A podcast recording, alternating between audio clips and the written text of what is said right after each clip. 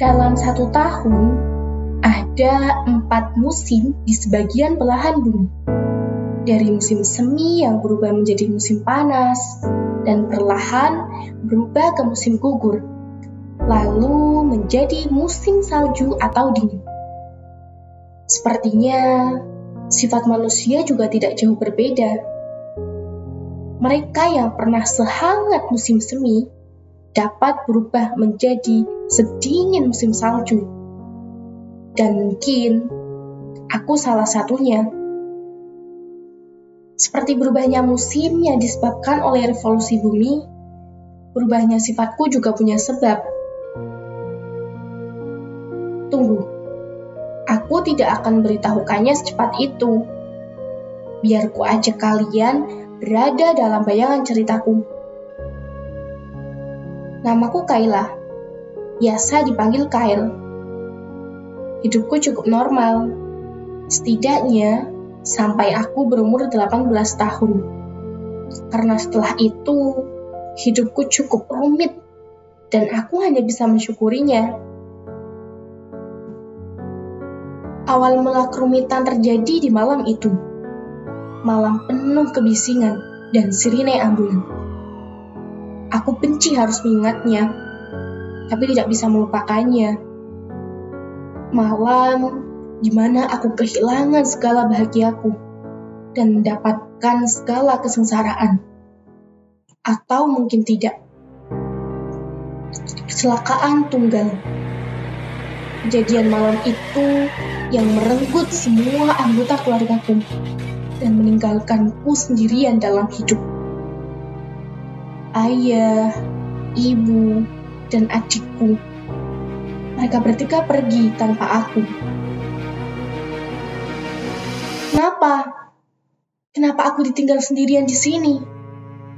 Bagaimana aku selanjutnya? Aku masih 18 tahun. Aku harus apa? Apa aku harus mengakhiri hidupku saja? Kepalaku penuh dengan suara-suara itu. Sampai suatu hari, ada satu keluarga yang datang menemuiku. Katanya keluarga teman dekat ayah dan ibu. Aku takut disuruh menikah dengan anak laki-laki mereka.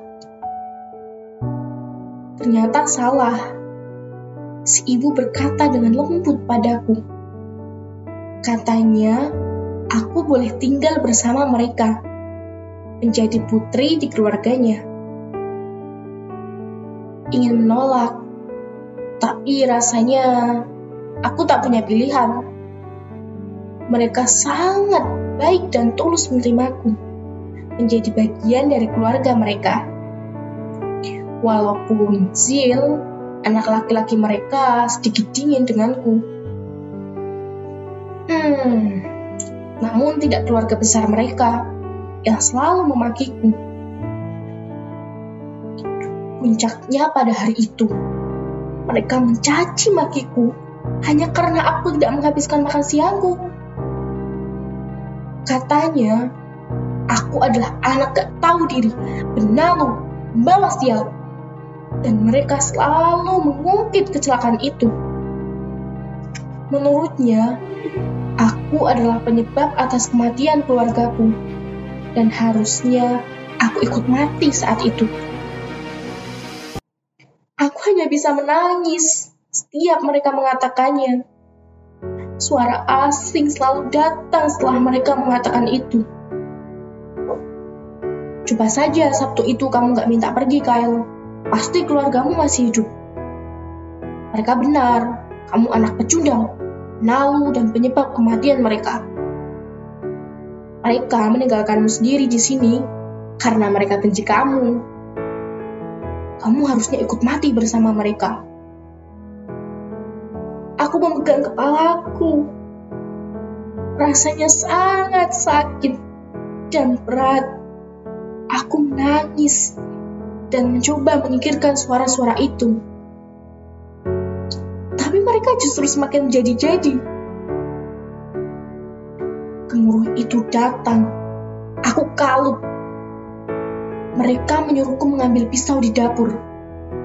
Aku harus mengakhiri hidupku, katanya.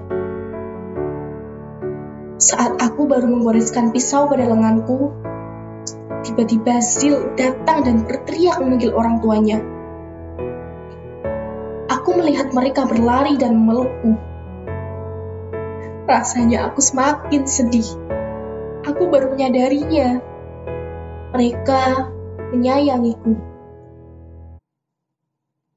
Suara-suara jahat di dalam kepalaku berubah ke angin pagi yang menenangkan. Kyle itu anak hebat, dan Kyle harus tetap hidup dengan hebatnya. Kyle tidak boleh menyakiti diri sendiri. Nanti, orang-orang jadi mudah menyakiti Kyle. Setelah hari itu, keluarga Zil bergantian mengantarkanku berobat. Katanya, supaya aku perlahan-lahan menghilangkan trauma itu dan suara-suara asing yang mengganggu pergi dari kepalaku. Aku hanya menurut, dan benar saja, perlahan-lahan aku lebih bersemangat dalam menjalani kehidupanku.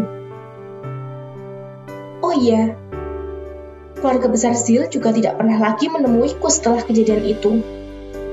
Aku tidak tahu kenapa, dan aku tidak peduli.